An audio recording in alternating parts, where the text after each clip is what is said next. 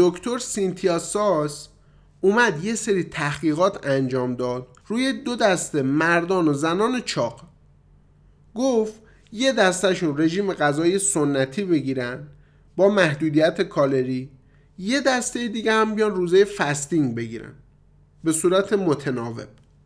بعد از یک سال اومد نتایج رو توی قسمت کاهش وزن، فشار خون، ضربان قلب، تریگلیسیرید، قند خون، انسولین، مقاومت به انسولین، کلا نشانگرای التهاب. توی تمام اینها اومد بررسی کرد موضوع رو.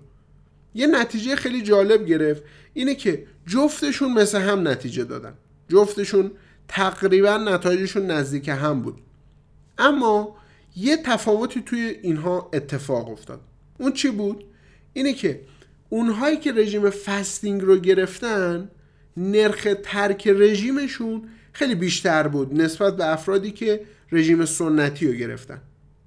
38 درصد افرادی که رژیم fasting رو گرفتن ول کردن رژیمو. حالا دکتر سینتیا اومد یک سری پیشنهادات داد و گفت من 6 تا استراتژی به شما معرفی می‌کنم که از این طریق بتونین شما رژیم fasting رو بهتر بگیرین و خب این باعث میشه که بیشتر به برنامهتون پایبند باشین اولیش این بود که گفت کالری خودتون رو حساب بکنین توی رژیم fasting تو حالت متناوب می‌دونیم که کلا برنامه خاصی ما نداریم برای غذا خوردن اما محدودیت کالریه رو داریم. مثلا توی رژیم fasting ی که شما به صورت متناوب داریم میگیریش روزی 500 کالری اجازه مصرف داری.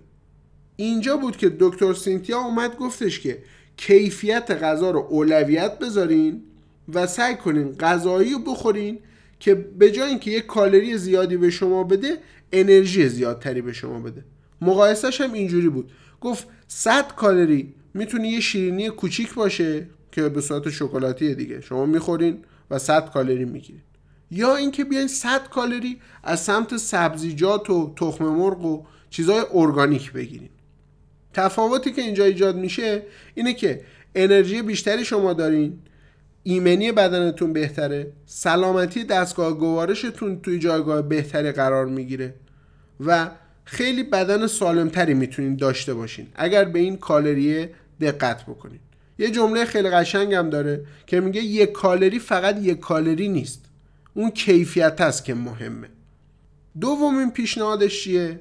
دومین پیشنهادش اینه که میگه تو روزایی که شما کارهای مختلف باید انجام بدین و انرژی زیادی برای اون روز احتیاج دارین شما فستینگ رو اجرا نکنین. یعنی اون روز رو روزه نگیرین. مثال هم زده میگه اگر شما مثلا دوشنبه و چهارشنبه ها می‌خواین برین باشگاه بدنسازی و تمرین های سخت انجام بدین اون روزا رو بهتره که شما روزه نگیرین. اینجا یه نکته خیلی مهم رو هم بهش اشاره کرده.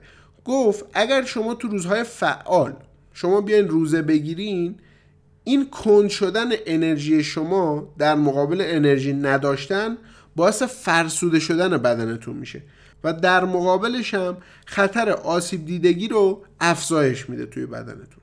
سومین پیشنهادی که داد چی بود؟ گفتش که شما بیاین غذاهایی رو بخورین که سیر کنندن پیشنهادش هم این بود که شما بیاین پروتئین ها چربی های خوب و فیبر رو مصرف کنین به عنوان مثال گفت حبوبات مصرف کنین مثل لوبیا و عدس. بیاین تخم مرغ مصرف کنین گوشت مرغ مصرف کنین غذاهای دریایی مصرف کنین یا آووکادو و روغن زیتون مصرف کنین سومین پیشنهاد دکتر سینتیا چی بود؟